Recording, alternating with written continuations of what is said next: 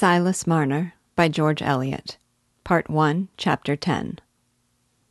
Justice Malam was naturally regarded in Tarley and Raveloe as a man of capacious mind, seeing that he could draw much wider conclusions without evidence than could be expected of his neighbors who were not on the commission of the peace. Such a man was not likely to neglect the clue of the tinder box, and an inquiry was set on foot concerning a peddler name unknown, with curly black hair and a foreign complexion, carrying a box of cutlery and jewelry, and wearing large rings in his ears. But either because inquiry was too slow footed to overtake him, or because the description applied to so many peddlers that inquiry did not know how to choose among them, weeks passed away, and there was no other result concerning the robbery than a gradual cessation of the excitement it had caused in Raveloe. Dunstan Cass's absence was hardly a subject of remark. He had once before had a quarrel with his father, and had gone off, nobody knew whither, to return at the end of six weeks, take up his old quarters unforbidden, and swagger as usual. His own family, who equally expected this issue, with the sole difference that the squire was determined this time to forbid him the old quarters, never mentioned his absence and when his Uncle Kimball or Mr. Osgood noticed it, the story of his having killed Wildfire and committed some offense against his father was enough to prevent surprise. To connect the fact of Dunsey's disappearance with that of the robbery occurring on the same day lay quite from the track of everyone's thought, even Godfrey's, who had better reason than anyone else to know what his brother was capable of. He remembered no mention of the weaver between them since the time, twelve years ago, when it was their boyish sport to deride him. And besides, his imagination constantly created an alibi for Dunstan. He saw him continually in some congenial haunt to which he had walked off on leaving Wildfire, saw him sponging on chance acquaintances and meditating a return home to the old amusement of tormenting his elder brother. Even if any brain in Raveloe had put the said two facts together, I doubt whether a combination so injurious to the prescriptive respectability of a family with a mural monument and venerable tankards would not have been suppressed as of unsound tendency. But Christmas puddings, brawn, and abundance of spirituous liquors, throwing the mental originality into the channel of nightmare, are great preservatives against a dangerous spontaneity of waking thought. When the robbery was talked of at the Rainbow and elsewhere, in good company, the balance continued to waver between the rational explanation founded on the tinder box and the theory of an impenetrable mystery that mocked investigation. The advocates of the tinderbox and peddler view considered the other side a muddle headed and credulous set who, because they themselves were wall eyed, supposed everybody else to have the same blank outlook.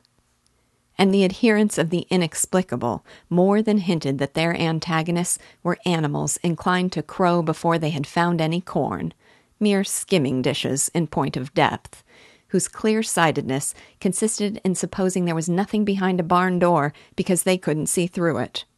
So that, Though their controversy did not serve to elicit the fact concerning the robbery, it elicited some true opinions of collateral importance.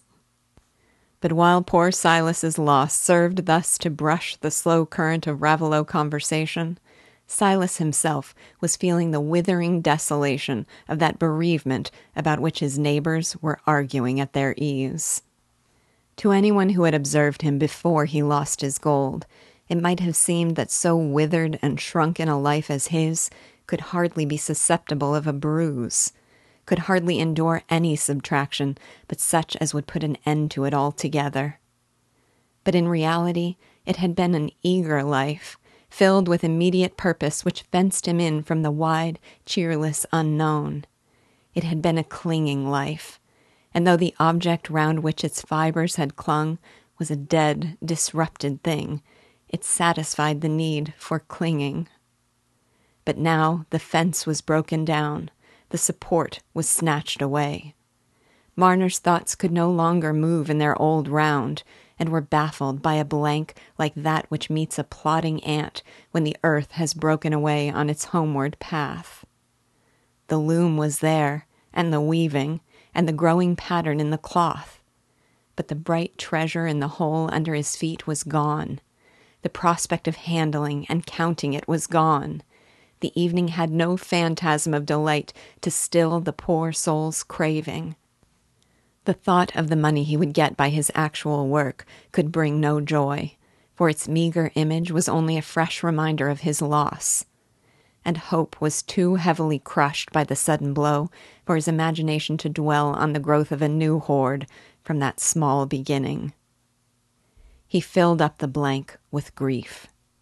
As he sat weaving, he every now and then moaned low, like one in pain. It was the sign that his thoughts had come round again to the sudden chasm, to the empty evening time. And all the evening, as he sat in his loneliness by his dull fire, he leaned his elbows on his knees and clasped his head with his hands and moaned very low, not as one who seeks to be heard. And yet, he was not utterly forsaken in his trouble. The repulsion Marner had always created in his neighbors was partly dissipated by the new light in which this misfortune had shown him. Instead of a man who had more cunning than honest folks could come by, and what was worse, had not the inclination to use that cunning in a neighborly way, it was now apparent that Silas had not cunning enough to keep his own. He was generally spoken of as a poor, mushed creature, and that avoidance of his neighbors, which had before been referred to his ill will and to a probable addiction to worse company, was now considered mere craziness. This change to a kindlier feeling was shown in various ways. The odor of Christmas cooking being on the wind, it was the season when superfluous pork and black puddings are suggestive of charity in well to do families and Silas's misfortune had brought him uppermost in the memory of housekeepers like Mrs. Osgood. Mr. Crackenthorpe, too, while he admonished Silas that his money had probably been taken from him because he thought too much of it and never came to church, enforced the doctrine by a present of pig's pettitoes, well calculated to dissipate unfounded prejudices against the clerical character. Neighbors who had nothing but verbal consolation to give showed a disposition not only to greet Silas and discuss his misfortune at some length when they encountered him in the village, but also to take the trouble of calling at his cottage and getting him to repeat all the details on the very spot. And then they would try to cheer him by saying, Well, Master Marner, you're no worse off nor other poor folks after all, and if you was to be crippled, the parish should give you an allowance. I suppose one reason why we are seldom able to comfort our neighbors with our words is that our goodwill gets adulterated, in spite of ourselves, before it can pass our lips. We can send black puddings and pettitoes without giving them a flavor of our own egoism. But language is a stream that is almost sure to smack of a mingled soil. There was a fair proportion of kindness in Raveloe, but it was often of a beery and bungling sort and took the shape least allied to the complimentary and hypocritical. Mr. Macy, for example, coming one evening expressly to let Silas know that recent events had given him the advantage of standing more favorably in the opinion of a man whose judgment was not formed lightly, opened the conversation by saying, as soon as he had seated himself and adjusted his thumbs, Come, Master Marner, why you've no call to sit a moaning. You're a deal better off to a lost your money, nor to have kept it by foul means. I used to think when you first come into these parts as you were no better nor you should be. You were younger a deal than what you are now, but you were always a staring, white faced creature, partly like a bald faced calf, as I may say. But there's no knowin'. It isn't every queer looksed thing as old Harry's had the makin' of. I mean, speakin' o' toads and such. For they're often harmless like, and useful against varmin. Though as to the yarbs and stuff to cure the breathing, if you brought that sort of knowledge from distant parts, you might have been a bit freer of it. And if the knowledge wasn't well come by, why, you might have made up for it by coming to church regular. For as for the children as the wise women charmed, I've been at the christening of 'em again and again, and they took the water just as well. And that's reasonable, for if old Harry's a mind to do a bit of kindness for a holiday, like, who's got anything against it? That's my thinking, and I've been clerk of this parish forty year, and I know when the parson and me does the cussing of a Ash Wednesday, there's no cussing of folks as have a mind to be cured without a doctor, let Kimball say what he will. And so, Master Marner, as I was saying, for there's windings and things as they may carry you to the fur end of the prayer book afore you get back to 'em. My advice is as you keep up your spirits. Whereas for thinking you're a deep un and a got more inside you nor'll bear daylight, I'm not of that opinion at all, and so I tell the neighbors. For, says I, you talk of Master Marner making out a tale. Why, it's nonsense, that is. It'd take a cute man to make a tale like that.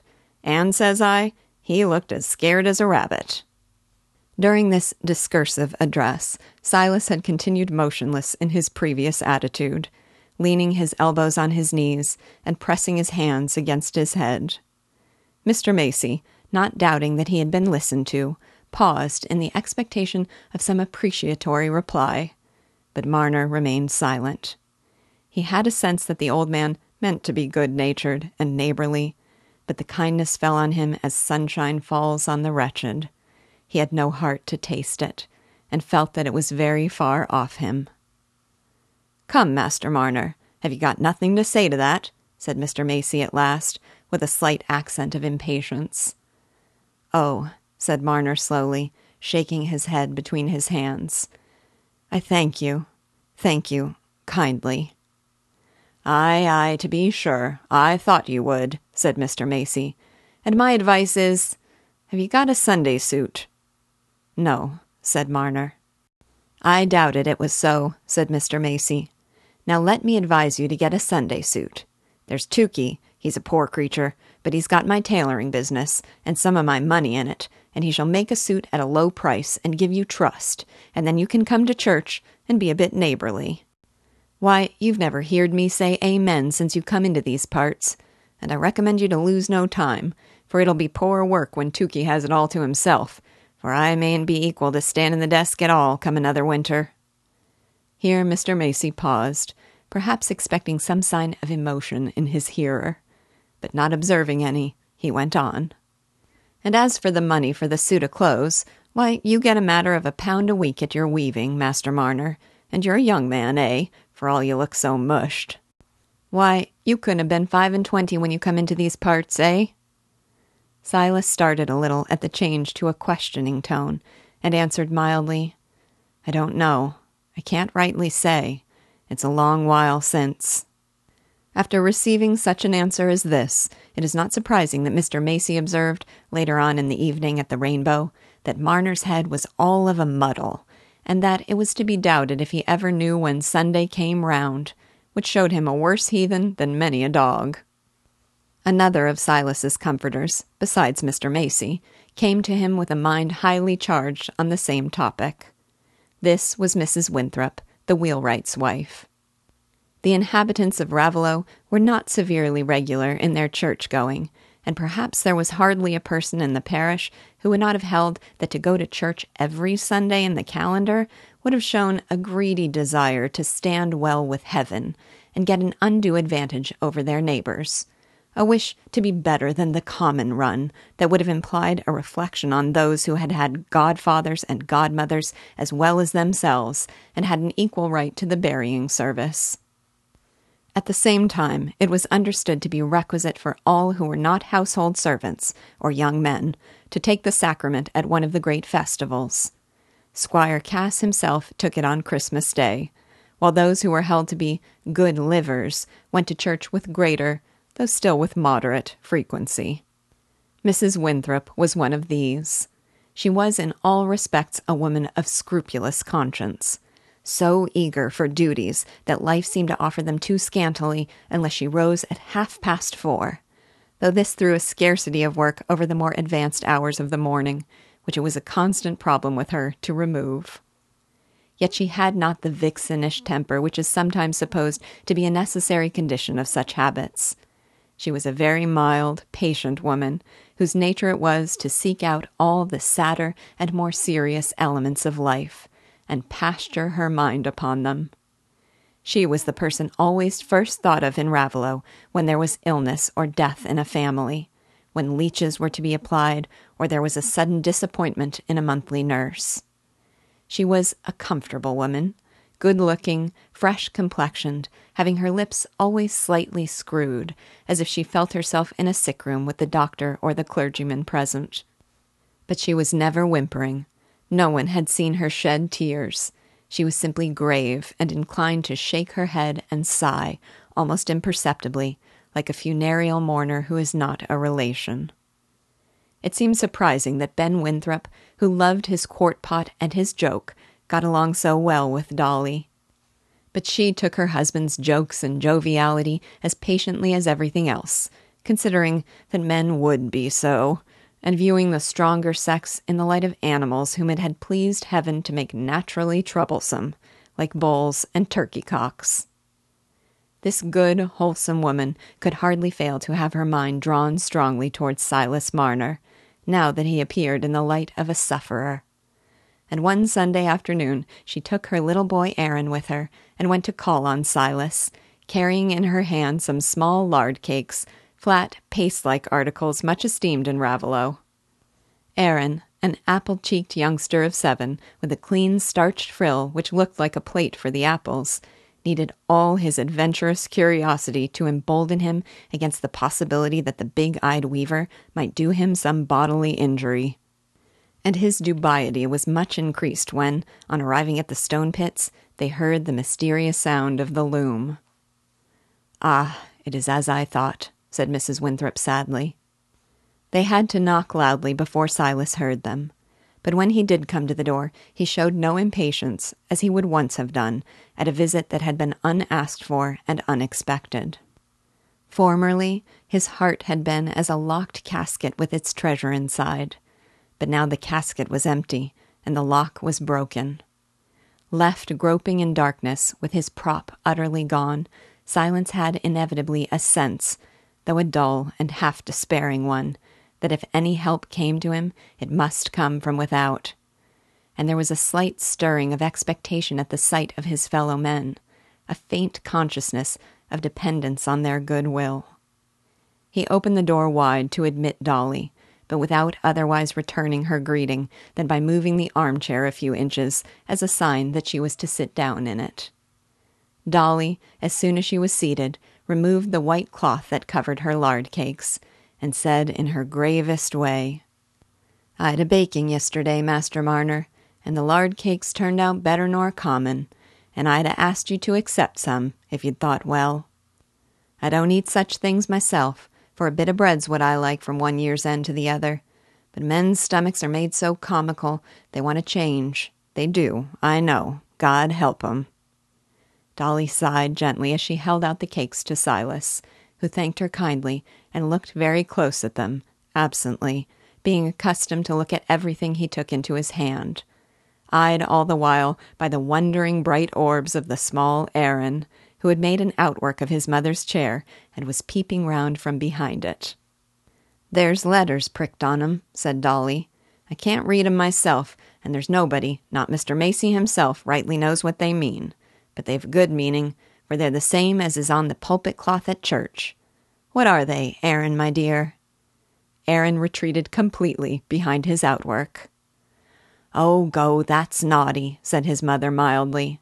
Well, whatever the letters are, they've a good meaning, and it's a stamp as has been in our house, Ben says, ever since he was a little un, and his mother used to put it on the cakes, and I've always put it on too, for if there's any good, we've need of it in this world. It's I.H.S., said Silas, at which proof of learning Aaron peeped round the chair again. Well, to be sure, you can read 'em off, said Dolly. Ben's read 'em to me many and many a time, but they slip out of my mind again. The more's the pity, for they're good letters, else they wouldn't be in the church. And so I prick 'em on all the loaves and all the cakes, though sometimes they won't hold because of the rising. For, as I said, if there's any good to be got, we've need of it in this world. That we have. And I hope they'll bring good to you, Master Marner, for it's with that will I brought you the cakes. And you see, the letters have held better nor common. Silas was as unable to interpret the letters as Dolly, but there was no possibility of misunderstanding the desire to give comfort that made itself heard in her quiet tones. He said, with more feeling than before, Thank you. Thank you kindly. But he laid down the cakes and seated himself absently, drearily unconscious of any distinct benefit towards which the cakes and the letters, or even Dolly's kindness, could tend for him. Ah, if there's good anywhere, we've need of it, repeated Dolly, who did not lightly forsake a serviceable phrase. She looked at Silas pityingly as she went on. But you didn't hear the church bells this morning, Master Marner? I doubt you didn't know it was Sunday. Living so lone here, you lose your count, I dare say. And then, when your loom makes a noise, you can't hear the bells, more particular now the frost kills the sound. Yes, I did. I heard 'em, said Silas, to whom Sunday bells were a mere accident of the day, and not part of its sacredness. There had been no bells in Lantern Yard. Dear heart, said Dolly, pausing before she spoke again. But what a pity it is you should work of a Sunday, and not clean yourself, if you didn't go to church. You'd a roasting bit, it might be as you couldn't leave it, being a lone man. But there's the bakehouse, if you could make up your mind to spend a twopence on the oven now and then. Not every week, in course. I shouldn't like to do that myself. You might carry your bit o' dinner there, for it's nothing but right to have a bit o' summat hot of a Sunday, and not to make it as you can't know your dinner from Saturday. But now, upon Christmas Day, this blessed Christmas as is ever coming, if you was to take your dinner to the bakehouse, and go to the church, and see the holly and the yew, and hear the anthem, and then take the sacrament, you'd be a deal the better, and you'd know which end you stood on, and you could put your trust in them as knows better nor we do, seein' you'd a done what lies on us all to do. Dolly's exhortation, which was an unusually long effort of speech for her, was uttered in the soothing, persuasive tone with which she would have tried to prevail on a sick man to take his medicine, or a basin of gruel for which he had no appetite. Silas had never before been closely urged upon the point of his absence from church, which had only been thought of as a part of his general queerness, and he was too direct and simple to evade Dolly's appeal. Nay, nay, he said, I know nothing of church. I've never been to church. No, said Dolly, in a low tone of wonderment. Then, bethinking herself of Silas's advent from an unknown country, she said, could it have been as they'd no church where you was born? Oh, yes, said Silas, meditatively, sitting in his usual posture of leaning on his knees and supporting his head. There was churches, a many. It was a big town, but I knew nothing of 'em. I went to chapel. Dolly was much puzzled at this new word, but she was rather afraid of inquiring further, lest chapel might mean some haunt of wickedness. After a little thought, she said, Well, Master Marner, it's never too late to turn over a new leaf. And if you've never had no church, there's no tellin' the good it'll do you. For I feel so set up and comfortable as never was when I've been and heard the prayers and the singing to the praise and glory o' God as Mr. Macy gives out, and Mr. Crackenthorpe saying good words, and more particular on Sacrament Day. And if a bit of trouble comes, I feel as I can up with it for I've looked for help in the right quarter, and give myself up to them as we must all give ourselves up to at the last. And if we han done our part, it isn't to be believed as them as are above us'll be worse nor we are, and come short o' theirn. Poor Dolly's exposition of her simple Raveloe theology fell rather unmeaningly on Silas's ears, for there was no word in it that could rouse a memory of what he had known as religion and his comprehension was quite baffled by the plural pronoun, which was no heresy of Dolly's, but only her way of avoiding a presumptuous familiarity. He remained silent, not feeling inclined to assent to the part of Dolly's speech which he fully understood her recommendation that he should go to church.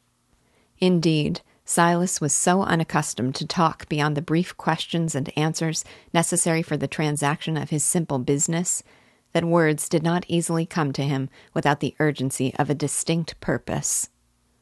But now, little Aaron, having become used to the weaver's awful presence, had advanced to his mother's side, and Silas, seeming to notice him for the first time, tried to return Dolly's signs of goodwill by offering the lad a bit of lard cake. Aaron shrank back a little and rubbed his head against his mother's shoulder, but still thought the piece of cake worth the risk of putting his hand out for it. Oh, for shame, Aaron, said his mother, taking him on her lap, however. Why, you don't want cake again yet awhile. He's wonderful hearty, she went on with a little sigh. That he is, God knows. He's my youngest, and we spoil him sadly, for either me or the father must always have him in our sight. That we must. She stroked Aaron's brown head, and thought it must do Master Marner good to see such a picture of a child. But Marner, on the other side of the hearth, saw the neat featured rosy face as a mere dim round, with two dark spots in it. And he's got a voice like a bird, you wouldn't think, Dolly went on. He can sing a Christmas carol as his father's taught him, and I take it for a token as he'll come to good, as he can learn the good tunes so quick. Come, Aaron, stand up and sing the carol to Master Marner. Come. Aaron replied by rubbing his forehead against his mother's shoulder. Oh, that's naughty, said Dolly gently. Stand up when mother tells you, and let me hold the cake till you've done. Aaron was not indisposed to display his talents, even to an ogre, under protecting circumstances. And after a few more signs of coyness, consisting chiefly in rubbing the backs of his hands over his eyes, and then peeping between them at Master Marner to see if he looked anxious for the carol, he at length allowed his head to be duly adjusted, and standing behind the table, which let him appear above it only as far as his broad frill, so that he looked like a cherubic head untroubled with a body, he began with a clear chirp, and in a melody that had the rhythm of an industrious hammer. God rest you, merry gentlemen, let nothing you dismay, for Jesus Christ our Saviour was born on Christmas Day. Dolly listened with a devout look glancing at Marner in some confidence that this strain would help to allure him to church. That's Christmas music, she said, when Aaron had ended and had secured his piece of cake again. There's no other music equal to the Christmas music. Hark the errol angels sing. And you may judge what it is at church, Master Marner, with the bassoon and the voices, as you can't help thinking you've got to a better place already. For I wouldn't speak ill of this world, seeing as them put us in it as knows best. But what with the drink and the quarreling and the bad illnesses and the hard dying, as I've seen times and times, one's thankful to hear of a better. The boy sings pretty, don't he, Master Marner? Yes, said Silas, absently. Very pretty. The Christmas carol, with its hammer like rhythm, had fallen on his ears as strange music, quite unlike a hymn, and could have none of the effect Dolly contemplated. But he wanted to show her that he was grateful, and the only mode that occurred to him was to offer Aaron a bit more cake. Oh, no, thank you, Master Marner, said Dolly, holding down Aaron's willing hands. We must be going home now, and so I wish you good bye, Master Marner. And if you ever feel anyways bad in your inside, as you can't fend for yourself, I'll come and clean up for you, and get you a bit of victual and willing.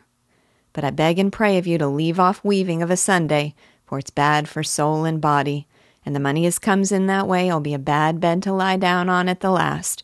If it doesn't fly away, nobody knows where, like the white frost. And you'll excuse me being that free with you, Master Marner, for I wish you well. I do. Make your bow, Aaron.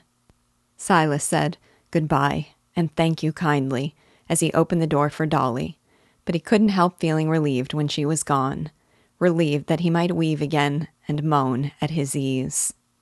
Her simple view of life and its comforts, by which she had tried to cheer him, was only like a report of unknown objects, which his imagination could not fashion. The fountains of human love and faith in a divine love had not yet been unlocked, and his soul was still the shrunken rivulet, with only this difference that its little groove of sand was blocked up, and it wandered confusedly against dark obstruction. And so, notwithstanding the honest persuasions of Mr. Macy and Dolly Winthrop, Silas spent his Christmas day in loneliness, eating his meat in sadness of heart, though the meat had come to him as a neighborly present. In the morning he looked out on the black frost that seemed to press cruelly on every blade of grass, while the half icy red pool shivered under the bitter wind. But towards evening the snow began to fall, and curtained from him even that dreary outlook, shutting him close up with his narrow grief. And he sat in his robbed home through the livelong evening, not caring to close his shutters or lock his door, pressing his head between his hands and moaning, till the cold grasped him and told him that his fire was gray. Nobody in this world but himself knew that he was the same Silas Marner who had once loved his fellow with tender love and trusted in an unseen goodness. Even to himself, that past experience had become dim. But in Raveloe village, the bells rang merrily, and the church was fuller than all through the rest of the year, with red faces among the abundant dark green boughs faces prepared for a longer service than usual by an odorous breakfast of toast and ale. Those green boughs, the hymn and anthem never heard but at Christmas, even the Athanasian Creed, which was discriminated from the others only as being longer and of exceptional virtue, since it was only read on rare occasions, brought a vague, exulting sense, for which the grown men could as little have found words as the children, that something great and mysterious had been done for them in heaven above and in earth below, which they were appropriating by their presence. And then the red faces made their way through the black, biting frost to their own homes, feeling themselves free for the rest of the day to eat, drink, and be merry, and using that Christian freedom without diffidence. At Squire Cass's family party that day, nobody mentioned Dunstan Nobody was sorry for his absence, or feared it would be too long. The doctor and his wife, Uncle and Aunt Kimball, were there, and the annual Christmas talk was carried through without any omissions, rising to the climax of Mr. Kimball's experience when he walked the London hospitals thirty years back, together with striking professional anecdotes then gathered.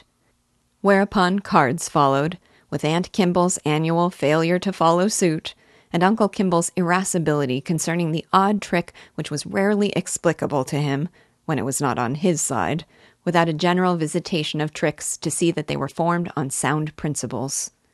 The whole being accompanied by a strong steaming odor of spirits and water.